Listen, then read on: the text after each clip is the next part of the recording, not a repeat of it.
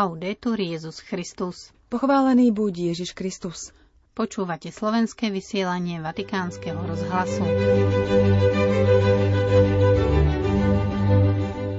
Utkávať siete dobra a predísť pohrome obchodovania s ľuďmi. K tomu vyzval pápež mladých vo videoposolstve k dnešnému dňu povedomia a modlitby za obete obchodovania s ľuďmi.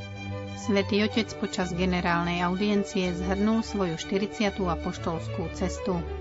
O svojich skúsenostiach z kontinentálnej fázy synody sa s vatikánskym rozhlasom Vatican News podelila členka slovenskej delegácie Renáta Ocilková. Dnes sa opäť vrátime k tlačovej konferencii z paluby lietadla pri návrate pápeža Františka za poštolskej cesty. Svetý otec odpovedal aj na otázku týkajúcu sa konfliktu na Ukrajine. V stredu 8. februára vás so správami pozdravujú Miroslava Holubíková a Zuzana Klimanová.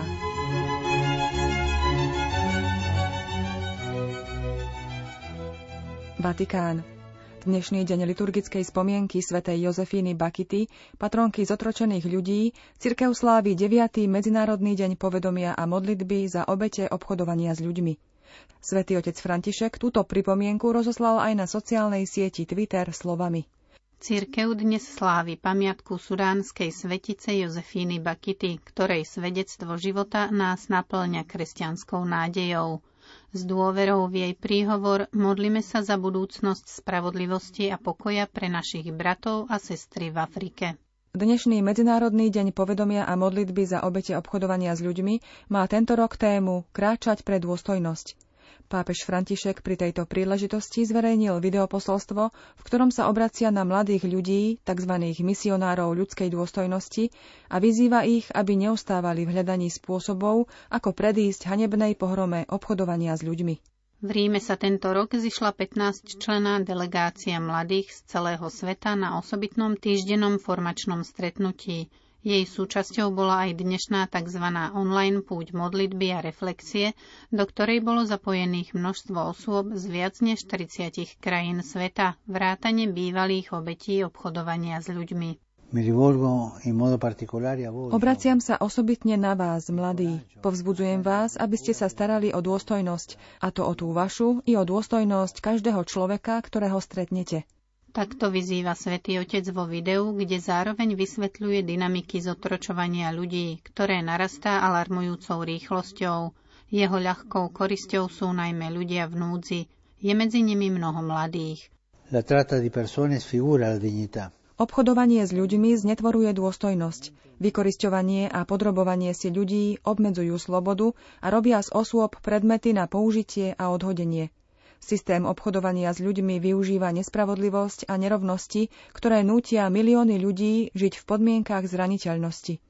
Ľudia zbedačení hospodárskou krízou, vojnami, klimatickými zmenami a veľkou nestabilitou sa dajú ľahko získať.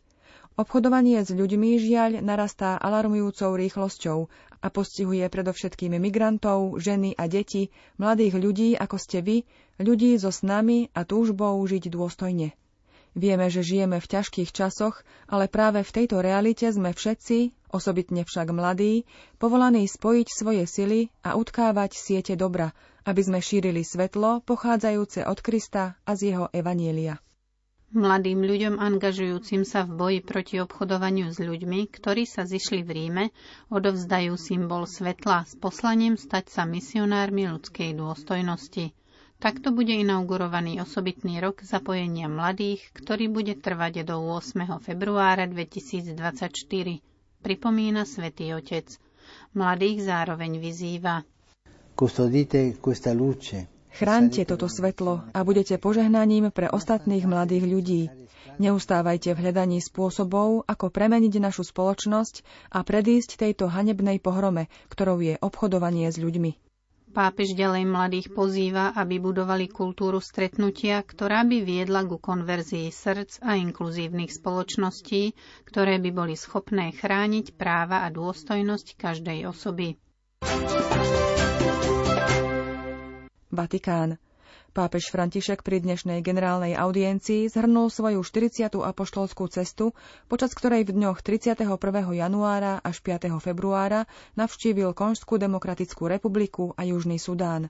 Svetý otec zároveň vyzval k solidarite s oblastiami Turecka a Sýrie zasiahnutými pondelkovým ničivým zemetrasením a spolu s veriacimi sa modlil za postihnuté obyvateľstvo. Dosť bolo vykorisťovania Afriky, zopakoval v katechéze svätý Otec, keď rekapituloval svoju nedávnu apoštolskú cestu.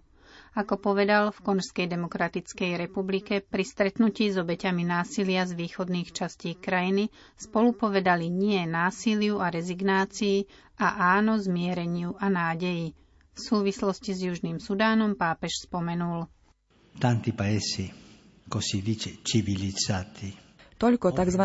civilizovaných krajín ponúka pomoc Južnému Sudánu a táto pomoc pozostáva zo zbraní potrebných pre vojnu. Je to hanebné. Treba povedať nie korupcii a obchodovaniu so zbraňami a áno stretnutiu a dialógu, zdôraznil pápež. Zároveň zopakoval, že ženy sú silou, ktorá môže premeniť krajinu. Pápež v Južnom Sudáne vykonal ekumenickú púť pokoja spolu s predstaviteľmi anglikánov a škótskych prezbyteriánov, s arcibiskupom Canterbury Justinom Welbym a moderátorom generálneho zhromaždenia škótskej cirkvy Jainom Greenshieldsom. Išli sme spolu svedčiť o tom, že je možné a že je náležité spolupracovať v rozličnosti, najmä ak máme spoločnú vieru v Ježiša Krista, vysvetlil svätý Otec. Ako povedal, osobitný význam mala aj spoločná ekumenická modlitba. Spoločne sme počúvali Božie slovo. Spoločne sme sa modlili chvály, prozby a príhovory. Vo veľmi konfliktnej realite, ako je Južný Sudán, je toto znamenie zásadné a nemožno ho považovať za samozrejmosť, pretože žiaľ existujú ľudia, ktorí zneužívajú Božie meno na ospravedlnenie násilia a zneužívania. Pri generálnej audiencii svätý Otec vyslovil osobitný apel v súvislosti s pondelkovým ničivým zemetrasením v Turecku a Sýrii. S veriacimi sa za postihnuté obyvateľstvo spoločne pomodlili zdrava Mária. Pápež povedal, v tejto chvíli moje myšlienky smerujú k ľuďom v Turecku a Sýrii, ktorých ťažko zasiahlo zemetrasenie, ktoré si vyžiadalo tisíce mŕtvych a zranených. S pohnutím sa za nich modlím a vyjadrujem svoju blízkosť týmto ľuďom, rodinám obetí a všetkým, ktorí trpia touto ničivou katastrofou. Ďakujem tým, ktorí sa nasadzujú v poskytovaní pomoci a vyzývam všetkých, aby prejavili solidaritu s týmito územiami, z ktorých niektoré už boli sužované dlhou vojnou. Modlíme sa spoločne, aby títo naši bratia a sestry mohli ísť vpred a prekonali túto tragédiu a prosme pannu Máriu, aby ich chránila.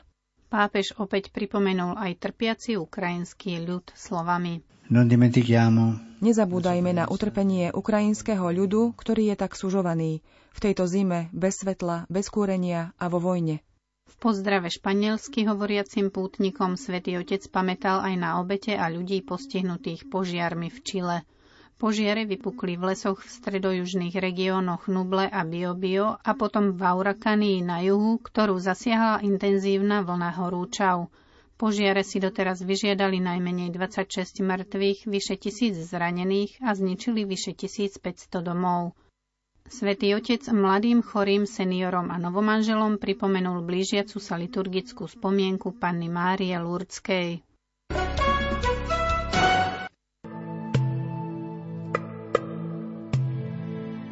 Prinášame ďalšiu časť tlačovej konferencie, ktorá sa konala na palube lietadla pri návrate pápeža Františka za poštolskej cesty v Konžskej demokratickej republike a Južnom Sudáne.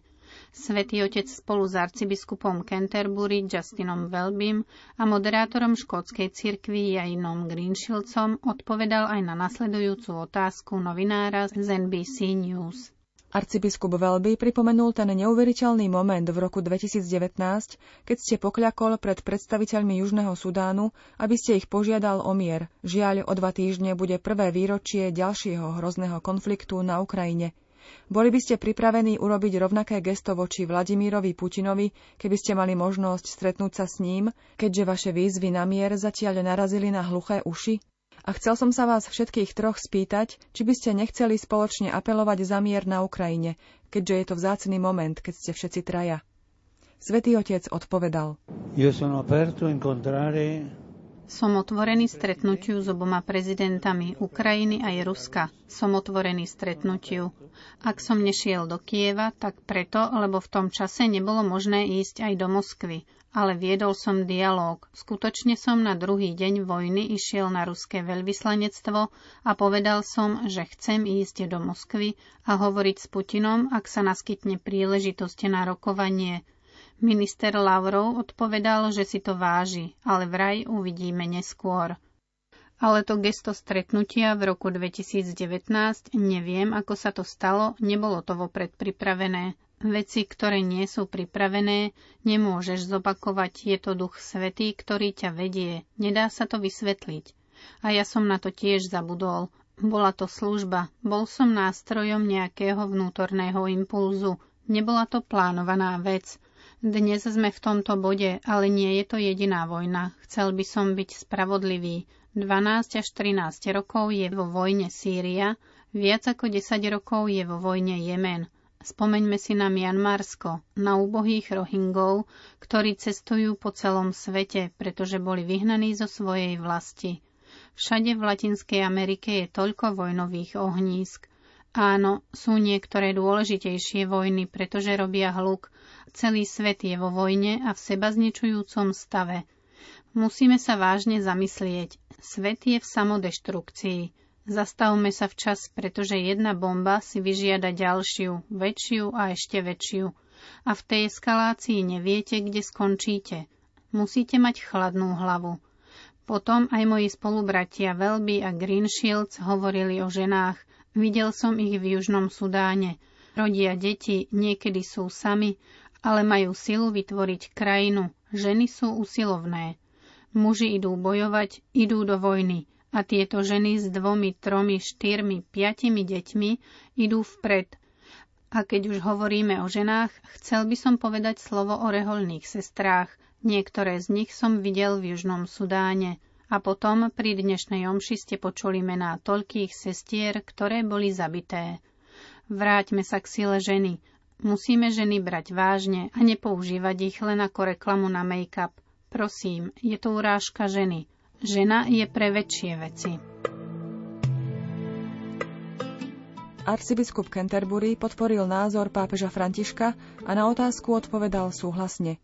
About, uh, Pokiaľ ide o Rusko, Putina a Ukrajinu, kde som bol koncom novembra a začiatkom decembra, naozaj nemám čo dodať, okrem toho, že táto vojna je v rukách Putina. Mohol by ju zastaviť stiahnutím a prímerím a potom rokovaniami o dlhodobých dohodách. Je to strašná a desivá vojna, ale chcem povedať, že súhlasím s pápežom Františkom, že je mnoho iných vojen.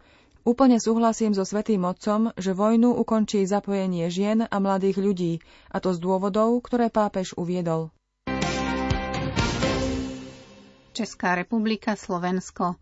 V Prahe sa tento týždeň koná kontinentálne stretnutie synody o synodalite. So svojimi postrechmi sa na mikrofón Vatikánskeho rozhlasu Vatikán News podelila členka slovenskej delegácie Renáta Ocilková, zamestnankyňa generálneho sekretariátu konferencie biskupov Slovenska.